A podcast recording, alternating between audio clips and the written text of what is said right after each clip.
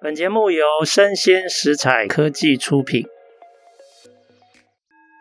新创除了热血创意与活力，其他重点让长辈告诉你。欢迎收听《杨家长辈经》，未来的新创拼图。各位听众，大家好，今天《杨家长辈经》啊，创新变革行动啊，想要延续上一集跟声佑在谈的这个小型农业生产者供应链的这个议题。对，啊，我想要转向另外一个，我觉得是我们民间比较可以着力的。嗯，哎，你做推动这个社区经济啊，对，那有没有一些成功的例子？甚至它可能是一种合作的形式，然后它开始哎，慢慢也趋于一种哎稳定，可以稳定运营，然后可以稳定的让生产者也得到也受惠，好，也得到市场经济的利益。有没有这样的一些发展的例子可以跟大家分享？我想那种社区经济的形态成功的案例是蛮多，但是这里可能要我们要先定义是。我们这里对所谓的那个成功的认知跟理解，哈，就是过去的，我觉得有时候对社区经济会用一个不合适的评价系统啊，因为过去的那个经济评价系统就是唯产值主义嘛，是，我们就以产值去定义嘛。现在很多政府部门计划也是，然后问产值多少。可是现在很多年轻人的创业做这种社区小生意啊，你注意看这些地方创生很多团队很可爱。他们年轻一代，我认为，如果说台湾哦教改真的成功，就会成功在这里。嗯，他们的人生追求的已经不是那种纯产值，是啊，他们是追求幸福人生的。是，哎、欸，那财务可持续这样的条件，你可以接受？对，我觉得财务可持续的哈、嗯，那这种财务可持续的案例还非常非常的多。OK，我举一个例子哦，你没有看到，你都还不相信，你知道？那在新埤。新皮、屏东哦，潮州新皮，然后这够偏僻的。一个年轻人哦，他去开独立书店的。嗯嗯，OK，好，那叫小木屋啊，木是沐浴的木，嗯，顺便帮他广告一下。是，屏东潮州嘛，哦，新埤。对对对对，哎，然后这个年轻人，他也是典型的在主流社会里面的 underrepresented。OK，他去开这个独立书店，但是他的家乡，他本来在台东都，然后去开。独立书店.你知道他多惨吗？他去开哦，银行借不到钱，嗯，他要去那个买一个，那个房子好便宜，所以你这一栋啊，透天一栋两百万，台湾现在还有透天两百万的房子，物价就知道多偏僻了，你买这一定赔钱。这种地方开书店，哦，没有人要借他钱，你知道吗？哦，然后他常常就很辛苦，可是你知道他营业半年哦，他竟然已经可以聘一位店长。哇，说你很厉害，我说是非常非常厉害。说现在我跟你讲哦，我开了才知道哈，没有开都不知道。你以为这种现在都没有人要读书吗？好多要读书的人突然都跑出来。然后他那个书店很有趣啊，他的书店是你看不出来是书店。我说你怎么弄的？你不要说，我说我弄得像书店哦，社区人不敢进来。好，而且他就在那边，他是一个小镇。那他其实自己也很会，那个书上面都会贴个 note，说这本书是写什么什么。有很多。那个妈妈就去买书，开始读书。然后他说，甚至他们里面有一个哦，是在那边 seven seven 夜班的店员。哇，他其实突然挖掘，他原来是一个非常会写导读的。嗯，然后他这个地方啊，甚至会成为社区很多的那个我们叫社区的 hub。嗯嗯啊，比方说很多的那个像那一些受暴的妇女会到他这边来，哦，就是有一些交流。然后你就发现它变成一个社区活络的中心，是对。然后不去看你哦，你用想的哦，都想不到你这怎么会生意就让他做起来，然后他就做起了他的小生意。是。但你如果说以累积财务的角度来看，你当然觉得你这就是一个小生意啊，你养得饱自己，你可以在这个社区就像小面摊一样赚得了钱，但是累积不了什么财富。过去的角度来看，就会说这不叫成功。可是对现在很多的年轻人做的小生意，这就很成功。他可以在这边过得很好，然后这个地方最缺乏的就是没有这种知识在这当地，然后提供知识的服务是，然后从这边再衍生其他的这种知识。他没有申请任何政府案子哦，是想都想不到。那我觉得像这一类的这种社区做小生意，然后再跟这个社区形成一种新的我们叫利害关系的连接，是，案例蛮多。我们刚刚讲的喝奶川也是一个例子。哦，他用中辍生哦，提供中辍生的就业机会。像这一类的案子，在台湾这几年，很多的地方创生团队都可以看到。是，哎、欸，我想要追问一个例子哈，因为你的这一个公益一百计划，嗯、你必须要被要求要经历一个群众募资的阶段。对对对。那我记得我那时候也有去小小赞助一下啊，我就拿到一大堆这个傻蛋，傻蛋，它这个傻蛋品牌永远站在母鸡跟蛋的那一边。哎，啊，其实它就是放牧鸡的概念，就是用人道的方式来饲养鸡，嗯，然后健康的鸡、快乐的鸡就会生产出健康的蛋，嗯嗯嗯，对。那我觉得我吃的时候我是超惊艳的，嗯，我现在开始变成忠实的订户哦，嗯，我就开始，哎，我以前从来没想过我的。购买蛋的行为竟然会从那种零星偶发的那种购买，反而变成啊，我干脆就订，因为它是非常好的高品质的蛋。嗯、你可不可以介绍一下？我听说啦，他好像还是跨域的这种投资人连接的，有的人擅长广告、品牌行销，是是是啊，有的事实上可能是蛋农，可能是生产者。嗯哼，嗯哼，可不可以介绍一下这个故事？懂。对，这个傻蛋呢，哈，就是瑞克嘛，他自己是做广告行销，那也因为他，所以他可以把很多的背后的很复杂的事情讲的比较好听。我们讲就很生意嘛，是。那我们自己公司团队在动物福利，我们不讲人道蛋，但我们讲动物福利蛋，嗯，这种动物福利，我们是因为它主要在台湾在推动的是动物社会研究会的这个团体，那他们把这个欧洲关于动物福利的标准带到台湾，然后开始推动。然后推动，就后来是因为家乐福欧洲公司嘛也认同嘛，所以在他们的通路系统里面开始去要求他们的蛋农要转型。那我们的团队做的是什么事情？是做这一个的供应链的，我们叫做产销监管链 COC 的集合是验证。哦，对。那这一块这种创新价值的验证系统都是没有人要做的。嗯，那当我们就技师帮他们设计验证基准、验证准则，然后开始去做，哦，避免市场上就是鱼目混珠嘛。那这个大概是这样建立起来的一个系统。那傻蛋他们前端当然就是有饲养者，那饲养的这一端当然都是经过这种动物在饲养场那边是符合动物福利规范，是由动物社会研究会他们去做集合。那在产品供应链当中有没有？混蛋啊，有没有十分之一动物福利蛋，十分之九杂蛋啊？这一块的验证基准是我们在做。OK OK，好，我们是这样的一个分工的系统。那瑞可是，他是这里面他自己创一个品牌，哦，是把你知道这种，我后来才知道什么叫蛋的 NG 品，这超有趣的。我们都不知道蛋有 NG 品啊，蛋的 NG 品是什么？因为蛋的运输哈需要装盒子嘛，对，它不然运送会破掉嘛，对。太大颗、太小颗，装进去你都叫 NG 品哦。对对对对对，是是是，对。那那其实傻蛋做两个规格，它一个是挑出特别好的，嗯，哦，就是傻蛋那边。它另外它其实也有做 NG 品，NG 蛋是，对，NG 蛋就是另外的，因为它没办法装，只是尺寸不符合一般现在的盒子的标准。对，那你只要整篮买啊，买去你们自己再想办法这样子各自怎么带回家。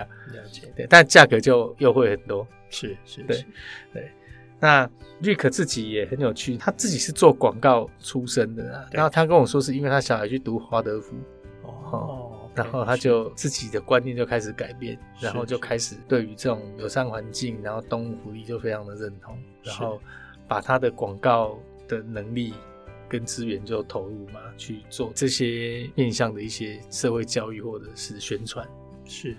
哎，那像那种愿意往走这个路线的那种蛋农，是不是也是比较年轻的一辈？年轻的一辈？OK，是。呃，我知道的很多是蛋农的二代。OK，蛋农的蛋。然后，其实如果去看过传统养鸡场的环境哦，也惊到，哎，刚讲呢，刚刚好像在造孽吗？没有，我我就我就想说，其实这也很有趣。哎，真的那个是造孽哈。我们如果说不要讲到这么为他，我就单纯的很自私为己就好了哈。我真的很好奇，你真的去看过传统格子笼养鸡场？那个鸡笼下面都大便嘛，很臭，是是是那个很脏，那一颗下来的蛋，现在拿给你马上煮，你真的敢吃？我真的很怀疑。嗯、没看到多少，看到应该是哇，就觉得不敢吃嘛。是对啊，那我就在想说，这我们有办法想象十年后的台湾还是吃这样的蛋吗？所以。我觉得这很直观，你只要现场看到，我相信一半以上你都觉得，哎、欸，社会都已经演化到什么程度了，我们还吃这种蛋。是，所以我觉得那种蛋农的二代转型是完全可以理解。OK，嗯，这样回头来看说，哈，我现在回来做蛋，我还要跟上一辈一样这样养吗？所以很多都是蛋农二代就自己转型。是，嗯，了解。哎、欸，那好时机现在已经迈向第十一个年头了。好。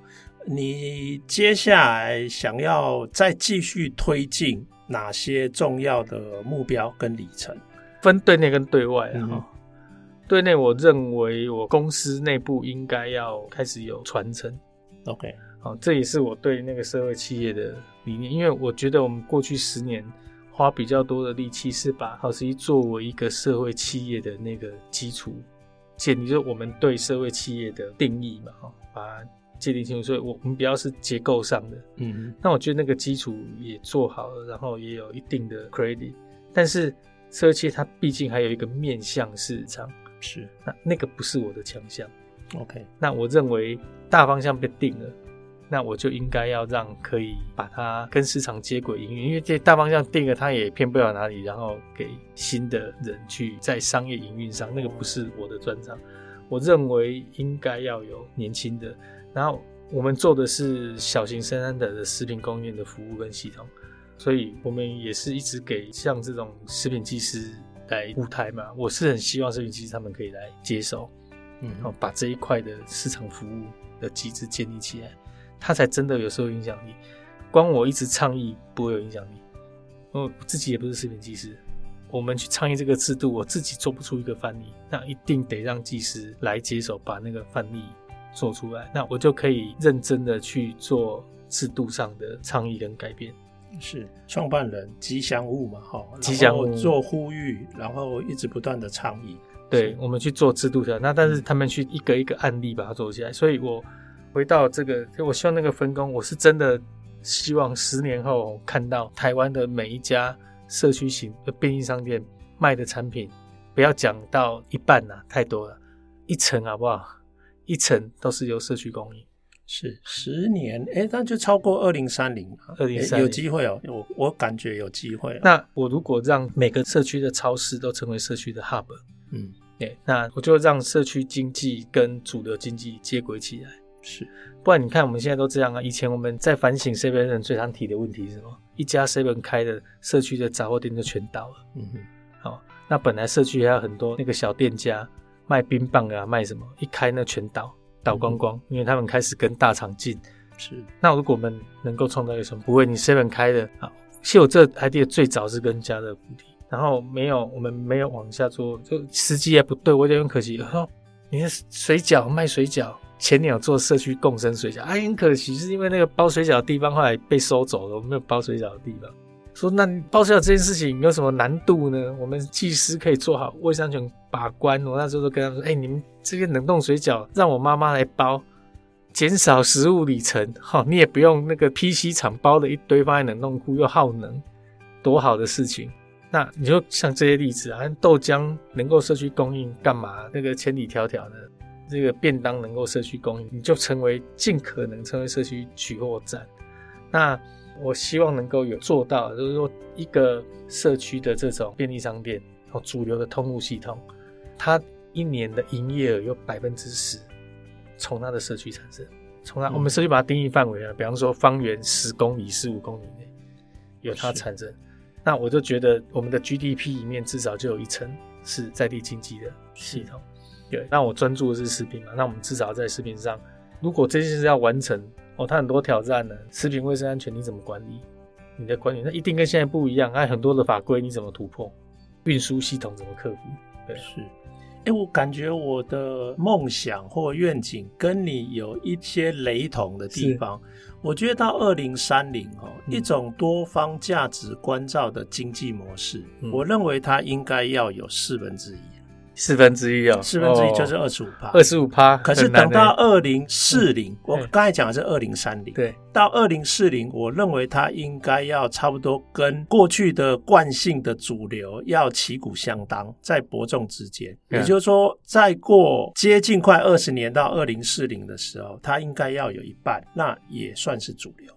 是，我是这样期待的，这样做梦，很有意思。我来讲一个很具体的图像，嗯，你看，我们看 Seven 我们要中午的时候，很多人就挤进去买便当。我们讲一个 Seven 的以前的做法，就是说社区有在卖的，我 Seven 都要开始卖。只是我 seven 开始卖的时候，你社区就我跟你抢生意，去对，所以我也卖珍珠奶茶，所以社区的手摇店也没生意。嗯，我也卖咖啡，小咖啡也没生意。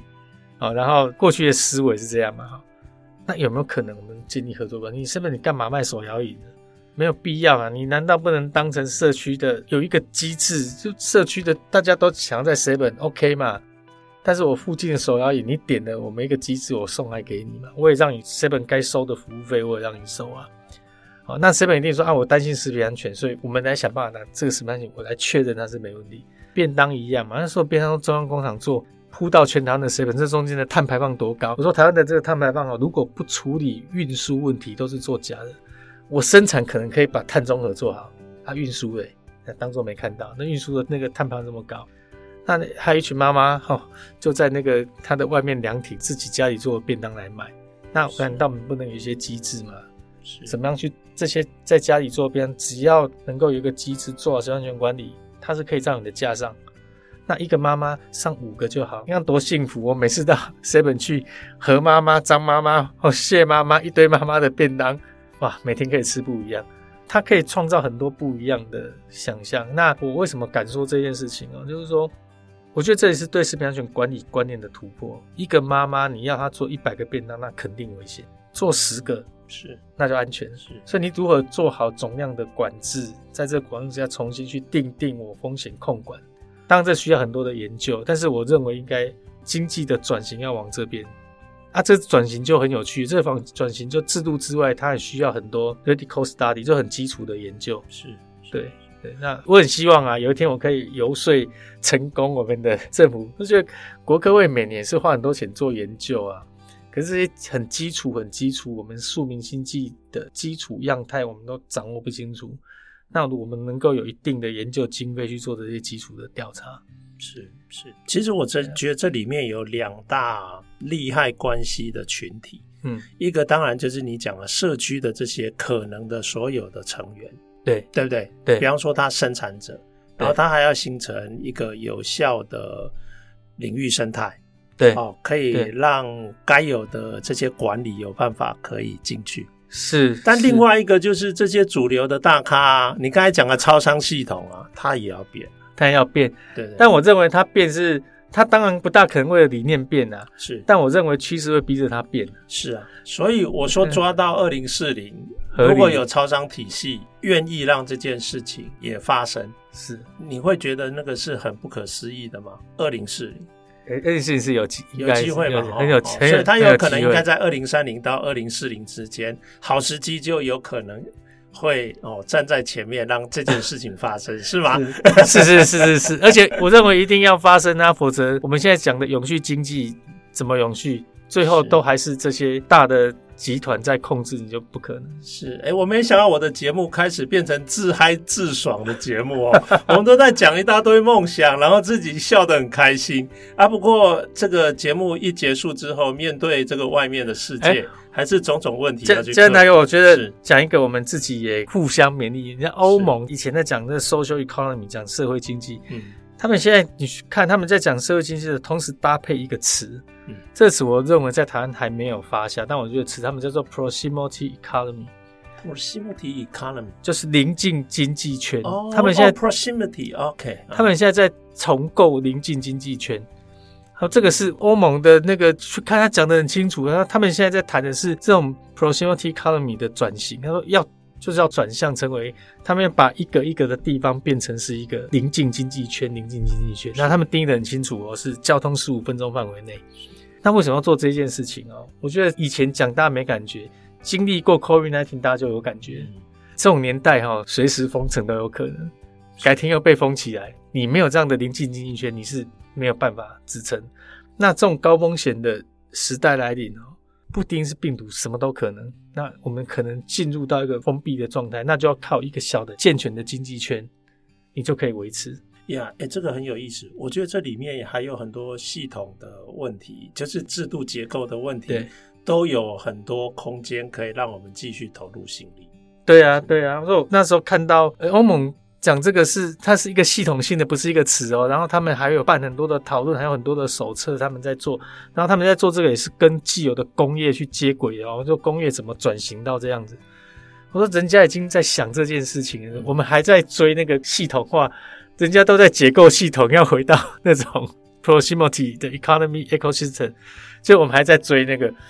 我当时候就突然那时候我看的这个很开心，我就有一个灵感，你知道，台湾以前不是很多那种夜市嘛？是，其实我们以前就是那种 proximity economy，我们以前就是，是啊，是，那我们一直很努力在转成像国外那种大的系统性。结果人家现在要学我们，我们应该赶快跑起，赶快回来，是是是，才对，赶快回返我们本来既有的，是。反而有胜算，对，所以应该是赶快跳过那个规模经济，但大工业不谈，就是说至少民生产业是。就赶快跳过大工业的那个思维，是赶快反而把我们以前转不过去是一个问题，那不要转了，赶快就回回来。好啊，哎、欸，声佑，其实我们杨家长辈经哈、嗯、已经开始有尝试那种主题式的系列。嗯，我觉得如果你有兴趣就这个主题啊，想要分几次节目，然后分享跟大家聊，甚至可能你也希望可以找一些你觉得合适的对谈者一起来。好啊，我觉得我们都可以往这方向来计划，因为我们现在已经养出一个能力，就是节目的隔周它就会变成专文。那专文又可以跟一些媒体连载，是，所以它可以扩大触及，让更多人去了解这件事情或这个议题的存在。那也许就有很多讨论跟交流跟对话的机会。好啊，那最好就是那个杨博士啊，我现在才想到你是经济学博士，赶快把这个讲我都忘了嘞，赶快把这个题目丢给你。我那时候看着好兴奋哦，我说哇，欧洲现在竟然是是。新的趋势。是好啊，好啊。那今天哦，真的聊都聊不完，已经超过一个小时，这应该破了我的那个杨家长辈金的记录了 哈。我们没有超过一个小时的啊，今天已经破了啊。那我有可能会把它剪成两集，好了，好啊。今天非常感谢这个声佑的这个分享，也谢谢各位听众的收听，我们下次见，好，谢谢。